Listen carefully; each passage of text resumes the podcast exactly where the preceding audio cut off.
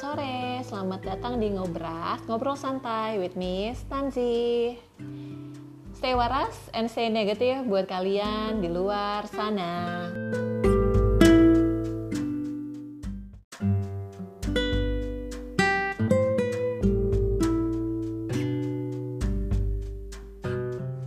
Hai semua, apa kabar kalian? Sekarang Miss Tansi itu mau ngobrolin yang enteng-enteng aja. Enteng-entengnya apa sih? Enteng-enteng ngomongin racun. Asik. Hah, temanya adalah are you toxic? Apakah Anda beracun? Ya, ini ngomongin racun apa sih? Ini ngomongin toxic itu ngomongin kalian tuh udah saking negatifnya. Jadi kalian tuh harus dimusnahkan. Enggak lah, nggak dimusnahin. Sifatnya yang dimusnahin maksudnya ya ini kita bicara tentang are you toxic? 10 cara untuk mengetahui apakah Anda itu termasuk kategori toxic khususnya dalam relationship. Ya, kita bukan ngomongin dalam konteks yang lain, kita ngomongin konteksnya adalah dalam relationship. Siapa gengs di sini yang nggak pernah gila? Gila tuh dalam arti tanda kutip ya, yang nggak pernah gila dalam dalam berpacaran yang nggak pernah klingi, nggak pernah kayak orang kesurupan, nggak waras gitu ya, marah, jealousy, terus juga berantem nyampe heboh, mungkin sampai karate-karatean, diem-diemannya lama banget, sakit hati, nggak bisa tidur, bantal mesti ganti karena saking saking basahnya sama air mata. Siapa? Coba. Yang nggak pernah ngalaman seperti itu. Saya iri sama kalian.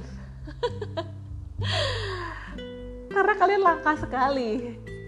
Gue yakin minimal kalian sudah pernah berpacaran, pernahlah ngalamin seperti itu. Me too, saya juga. Saya itu baru pacaran di umur 25, jadi agak telat. Jadi gue agak norak pacaran di umur 25. My first kiss itu 25. Bayangkan, udah seperempat abad gue baru ciuman sekali. Yang pertama kali itu berarti udah seperempat abad hilang waktunya. Ciumannya baru di umur 25 jadi ngalamin yang namanya relationship berdua intens dengan orang lain di luar keluarga itu cukup menantang ya. Hopefully buat kalian yang makin ke sini, makin dewasa, semoga nggak terlalu banyak drama yang tidak penting. Hubungan berakhir buat gue wajar, ya kan? Ada orang yang pacaran langsung nikah dengan orang pacar pertama, uh, congratulations, ada yang kayak gitu. Tapi di luar itu pun banyak. Berapa kali orang harus jatuh bangun berpacaran untuk akhirnya bilang kalau yang ini kayaknya cocok nih. Kayaknya. kayaknya. Ya nggak ada orang cocok 100% oke tapi kayaknya lo orang bisa bear with him or bear with her. Jadi semoga kalian makin ke sini semakin dewasa dalam menyikapi perbedaan menyikapi masalah yang muncul dalam berhubungan tapi kalau misalnya hubungan kalian itu kandas, alasannya itu masih ngebingungin. Kenapa? Kalau misalnya selingkuh atau apa sifatnya prinsipal itu oke okay lah. Bisa dipahamin karena alasannya langsung jelas gitu ya. Tapi kalau misalnya lebih ke kepribadian, terus juga lebih ke sifat, karakter, ini adalah pertanyaan yang cukup menarik yang bisa kalian tanyakan ke diri kalian dulu. Kalau nanyain ke mantan pasti dijawab lo yang salah. most of the time bakal seperti itu walaupun tidak selalu case-nya ya. Jadi tolong kalian cek diri kalian sendiri. Nanti ada 10 jenis ya. Harus hati-hati bisa membedakan antara toxic person sama toxic behavior. Kalau misalnya orang toxic behavior itu bicara tentang ya orang juga ini ya pasti ada salah Cuma kalau misalnya dia bener-bener gak aware sama perilakunya dia, itu lama-lama itu akan lari ke diri kita seperti itu. Jadi bukan cuma behaviornya aja, tapi lari ke kepribadian kita secara keseluruhan. Jadi ini kalian harus dengerin baik-baik, oke? Okay?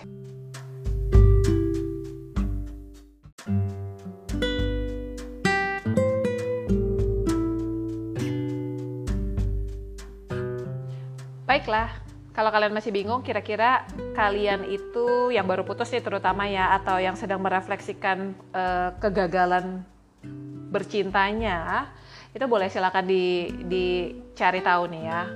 Karena ada 10 clue yang harus kalian pikirkan baik-baik dengan jujur jawab sendiri gak usah jawab ke gue gak usah DM ke gue karena it's very personal. Coba kalian pikir apakah kalian memunculkan sifat-sifat atau karakter-karakter yang berbau-bau racun dan kalian tidak sadar akan hal itu. Yang pertama, there you go, people avoid you atau mereka kelarin aja relationshipnya sama kalian. Kalau kalian lihat uh, ke belakang sejarah kalian, itu adalah first indicator kalau misalnya ada sesuatu yang salah nih. Kalau kalian secara terus-terusan relationshipnya tuh kayak ambiar karena mereka punya komplain yang sama misalnya. Ya, jadi jadi kalau misalnya orang itu cenderung kabur dari kalian, terus kayaknya nggak mau berhubungan sama kalian, jangankan buat pacaran, buat temenan aja orang kayaknya, aduh, aduh, aduh, aduh, gitu ya. Itu maybe, maybe. Yang kedua, kalian itu orangnya adalah orang yang judgmental dan hypercritical terhadap pilihan dari orang lain jadi kalau setiap kali kalian itu mengkritik sesuatu atau kalian menjudge sesuatu, kalian itu menunjukkan kalau kalian tuh seolah-olah lebih baik dari mereka dan tidak ada yang suka perasaan inferior atau diinferiorkan oleh orang lain. Aku ulang. Ya, setiap kali kalian bersifat judgmental kepada orang lain, kalian itu mengindikasikan kalau kalian tuh lebih baik dari mereka. Dan itu seolah-olah bikin orang lain lebih inferior, kalian yang superior. Dan perasaan seperti ini tidak mengenakan buat orang lain pastinya. Contohnya, aduh gue gak percaya deh, lu ngomong sih sama cowok itu lagi? Jadi baru orang baru cerita dikit kalian udah langsung gue gak percaya kenapa ya lu harus gue ngocehnya udah kayak kayak ini darah tinggi nyala nyalahin intinya begini setiap keputusan yang orang lain ambil, teman kalian atau siapa pun yang yang dekat sama kalian, orang itu cerita mereka itu tidak ingin langsung dijudge. Oke, okay? jadi jadi penting banget buat kita untuk bersikap lebih wise lagi dalam menghandle terutama cerita-cerita orang lain terutama untuk pilihan yang orang lain ambil yang mungkin tidak sesuai, yang mungkin tidak sesuai dengan ke keinginannya kita, atau bahkan yang mungkin tidak sesuai dengan omongannya dia yang beberapa jam ya, beberapa jam yang lalu atau beberapa hari yang lalu, right? Pada dasarnya keputusan ada di tangan orang lain. Selanjutnya, kalau kamu itu adalah tipe orang yang controlling, ya kalau kalian itu orangnya yang amat sangat jujur terlalu apa adanya omongan kalian tidak difilter bahkan cenderung kasar. Kalian tuh controlling ya. Kalau kalian ingin ingin mengatur segala sesuatunya tidak membiarkan orang lain menjadi diri dia sendiri hati-hati. Anda sudah masuk ke zona controlling.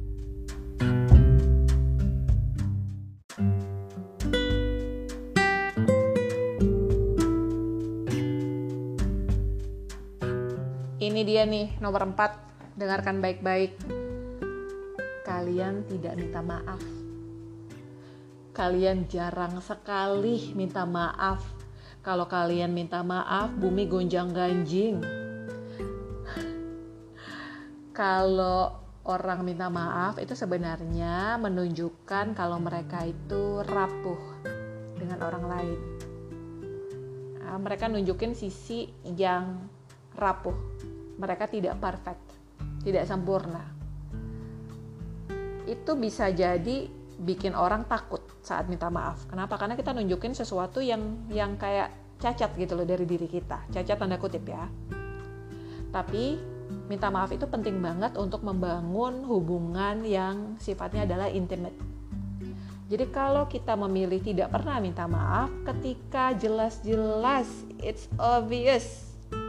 Ingat, kadang-kadang kalau kita batu yang obvious pun bisa jadi nggak obvious karena kita benar-benar batu ya. Tapi kalau misalnya kita lihat secara secara jujur salahnya siapa dan kita tidak minta maaf itu cukup sulit. Sulit dalam arti itu akan menyakitkan orang orang lain juga. Pasangan kita pastinya. Dan orang akan memilih untuk mundur dari orang yang sulit sekali minta maaf terutama saat sudah jelas-jelas itu adalah kesalahan dari kita. Yang kelima, kita tidak pernah bertanggung jawab terhadap apa pun. Well, hidup itu memang gak adil. Tapi kalau misalnya lu selalu menemukan kalau diri lu tuh adalah korban, lu tuh yang paling yang paling sial, well, bisa jadi salah ya. Dalam arti gini, memang hidup itu nggak adil, tapi sedikit banyak pasti ada partnya kita dalam kejadian apa pun, right? Kita nggak bisa langsung serta merta nyalain orang lain, kita nggak bisa langsung serta merta nyalain dunia, nyalain keluarga, nyalain siapa pun, karena karena kita itu kayak ngelempar sesuatunya dari dari diri kita yang lain yang salah sedangkan role-nya kita itu nggak di nggak kita consider. Ini menunjukkan kalau kalau kita itu tidak bertanggung jawab. Dalam arti kita harus berpikir juga kalau banyak kejadian di luar sana sebenarnya kita juga ada partnya. Kita nggak bisa nyalahin orang lain gitu aja right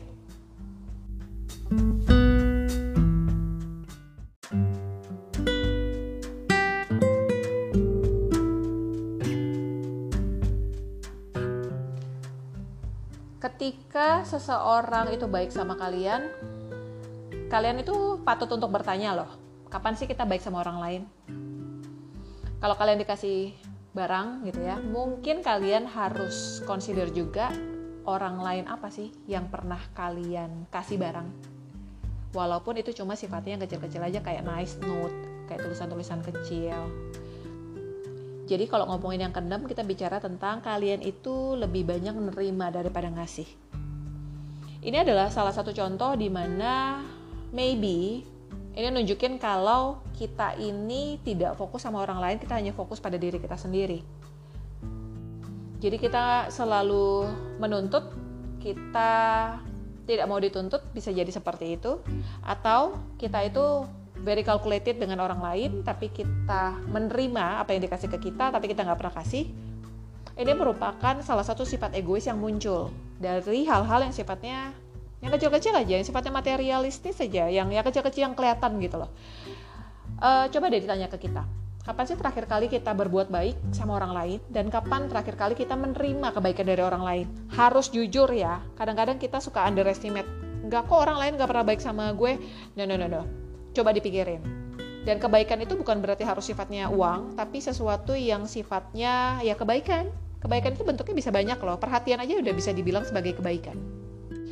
Kalau nomor tujuh, kita ini adalah orang yang sensitif tingkat dewa. Kita we take things personally. Kita nganggap kalau misalnya segala sesuatunya itu tentang kita. Ngerti gak sih? Segala sesuatunya itu menyinggung kita.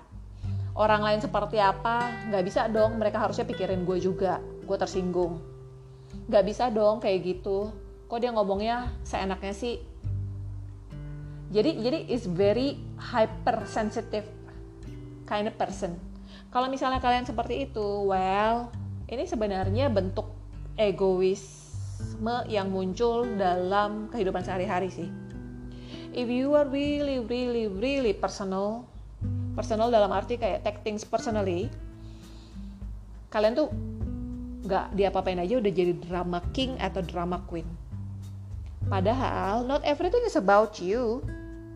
Tapi seketika saat kalian menjadikan itu tentang kalian, well, kalau begitu ya itu kan pilihannya kalian ya.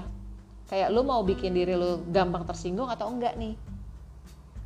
Dan lu harus bisa bedain mana batasannya gitu loh. Mana yang bisa diterima mana yang tidak bisa diterima. Tapi kalau yang kecil-kecil aja lu orang udah nggak bisa terima well well well itu mungkin contoh toxic behavior yang ada di diri kalian. Selanjutnya nomor 8 kita tidak suka dengan kesuksesan orang lain jadi kita harus pikirin nih, sebenarnya kita senang nggak sih kalau misalnya orang lain ngalamin sukses atau mereka itu happy? Apakah kita turut happy? Atau kita malah kayak kayaknya mereka nggak pantas deh dapat itu. Kayaknya dia lagi hoki aja deh dapat cowoknya ganteng. Kayaknya dia lagi ini aja deh. Jadi giba-giba kecil gitu loh. Giba-giba kecil di atas kesuksesan orang lain lama-lama giba kecilnya jadi giba gede right?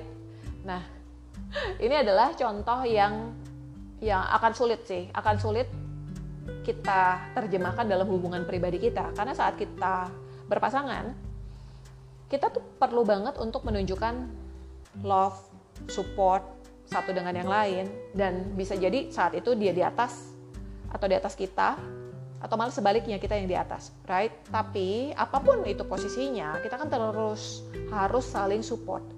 Inilah yang bikin hidup kita itu jauh lebih bermakna karena it's not everything about us. Kita nggak selalu adakan di atas, kita kadang-kadang juga bisa di bawah. Di bawah pun kita tetap ada fungsinya yaitu untuk menopang, right? Jadi kalau misalnya kita merasakan kita susah banget untuk senang di atas kesenangan orang lain, Mungkin ini hal yang mau coba kita ubah pelan-pelan.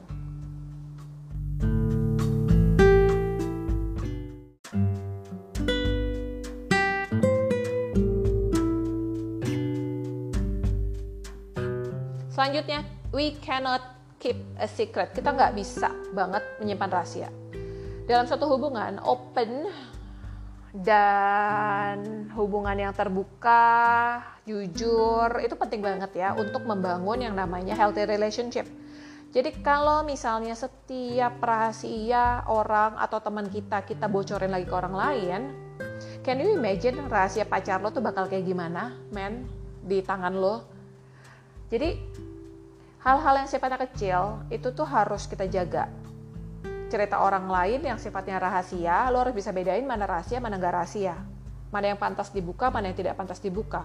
Jadi kalau misalnya kalian sulit untuk menjaga hal-hal yang sifatnya rahasia-rahasia dari teman kalian bahkan, gue jamin rahasia pasangan juga akan sulit di tangan kalian. Jadi yang namanya healthy honest relationship itu bakal susah banget karena tidak ada yang namanya trustworthy, tidak ada namanya kepercayaan. Sering banget gue ngelihat juga pasangan yang ngejelekin uh, sorry satu orang yang ngejelekin pasangannya. Well antara lu curhat dengan orang yang tepat gue masih bisa paham. Tapi saat lo orang udah ngejelek-jelekin pasangan lo orang yang which is lu juga nggak sempurna-sempurna amat. Dan dan bukan berarti juga lu harus jelasin itu ke orang-orang banyak. Itu buat gue itu minus sih. Minus dalam arti kayak dia pasangan lo ngerti gak sih? Ada hal-hal yang sifatnya mungkin lebih baik lo taunya berdua aja. Karena juga nggak penting-penting banget kok orang lain untuk tahu. Bener gak? Terakhir kita sering banget pasif agresif. Oh Indonesia sekali ini pasif agresif. Di depan ya oke okay, nggak apa-apa. Di belakang huh, ngedumel kesel. We cannot we cannot communicate clearly. Itu adalah bahasanya ya, singkatan dari pasif agresif ini ya. Kita nggak bisa nih untuk bicara secara asertif. Kita pasif agresif ya oke, okay. oke okay, nggak masalah, tapi nyinyir gitu belakangnya ya. Jadi kayak satu kalimat itu ada hal yang oke, okay, nggak masalah, sisanya ke belakang nggak ngenakin. Jadi bener-bener kayak opposite gitu loh jadi pasif agresif pasif agresif ini merupakan suatu bentuk agresivitas yang yang tumpah ibaratnya. Kita marah, kita tersakiti, tapi kita nggak direct. Ini adalah merupakan contoh terakhir dari toxic behavior. Kita nggak bisa berkomunikasi secara asertif.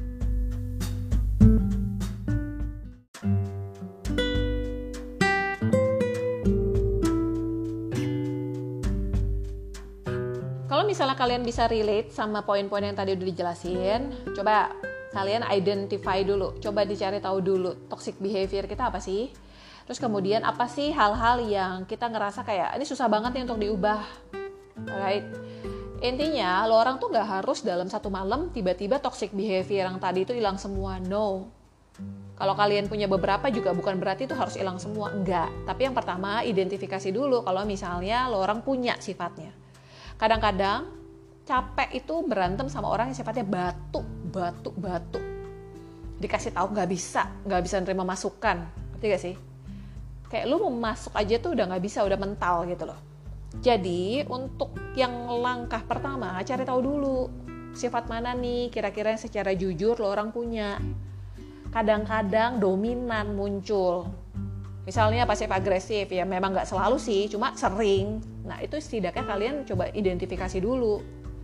Kemudian pelan-pelan, pelan-pelan diubah udah dikenalin, coba dieliminasi mana yang sebenarnya nggak penting-penting banget sifat jeleknya itu untuk ada yang kalian nggak misalnya gini lo orang nggak nggak jahat-jahat banget ngomongin ngomongin tentang pasangan juga sebenarnya nggak apa-apa gitu loh. Kalau misalnya kalian masih bisa untuk nggak ngelakuin hal itu coba deh dilakuin. Dilakuin larangannya tuh di, dijalanin gitu loh. Pasif agresif lah ngomongin pasangan lah terus juga misalnya su suka sama kesuksesan orang lain lah judgmental lah kritik lah controller lah. Kalau misal kalian ngerasa kayak kayaknya gue bisa deh komen agak halus dikit nih. Kalau kalian bisa ngerjain yang kecil-kecil seperti itu itu akan lead ke hal yang lebih besar kok. Pasti nggak mungkin nggak. Orang tuh dibesarin dari nurture and nature ya. Orang itu bawaan sifatnya tuh udah ada itu traits kita sebutnya. Tapi ada juga orang yang berubah sifatnya seiring dengan kebiasaannya dia seiring dengan umurnya dia seiring dengan pengalaman yang dijalanin seiring dengan keinginan dia untuk berubah itu banyak banget. Jadi kalau misalnya teman-teman ngerasa kayaknya sulit yes emang susah. Di mana-mana kebiasaan jelek memang susah diubah. Tapi apakah tidak mungkin untuk berubah? Ya dicoba dulu. Ngerti gak sih? Kita nggak akan tahu kalau nggak dicoba. Ada sifat. Pasti ada sifat jelek yang nggak mungkin nggak mungkin hilang. Oke. okay. Tapi boleh gak sih kayak misalnya self centernya itu dikurangin dikit gitu loh? Be a better person. Kita kan nggak minta nggak kita nggak pernah minta orang lain untuk jadi perfect right? Karena kita sendiri nggak perfect. Jadi bisa nggak sih kita jadi a better person a better you a better me? Sehingga saat kita menjadi pribadi yang lebih oke okay, itu ngebuat pasangan kita jauh lebih mudah. Lebih mudah untuk deal sama kita saat kita sudah mengeliminir atau mencari tahu eh jeleknya gue di sini nih. Tolong ya dibantu ya tolong ya uh, untuk bisa ingetin itu akan lebih mudah buat kita untuk ngejalanin ke depannya. Karena kita dengan segala kurang-kurangnya kita yang nggak perlu yang toksik-toksik banget gitu deh ya itu aja udah sulit gitu loh untuk nyocokin dua orang. Apalagi kalau sifat jelek kita tuh bener-bener kayak eh racun tingkat dewa. Itu akan lebih sulit lagi gengs Gak ada orang yang sempurna, gak ada. Tapi kalau kalian bisa ngilangin toxic behavior, pelan-pelan, hopefully relationship yang kalian jalanin itu akan lebih oke, okay, lebih sehat, lebih baik, tidak ngalamin hal yang sama, kegagalan yang sama dengan case yang sama secara berulang-ulang. Jadi untuk episode kali ini simple banget I keep it short, tapi buat kalian di luar sana yang ngerasa kayak, aduh kayaknya gue butuh tahu nih, apakah gue orang yang toxic? Well, this is for you. This is jangan pakai tools ini untuk untuk ngetes ke pasangan ya, nanti gue diomelin.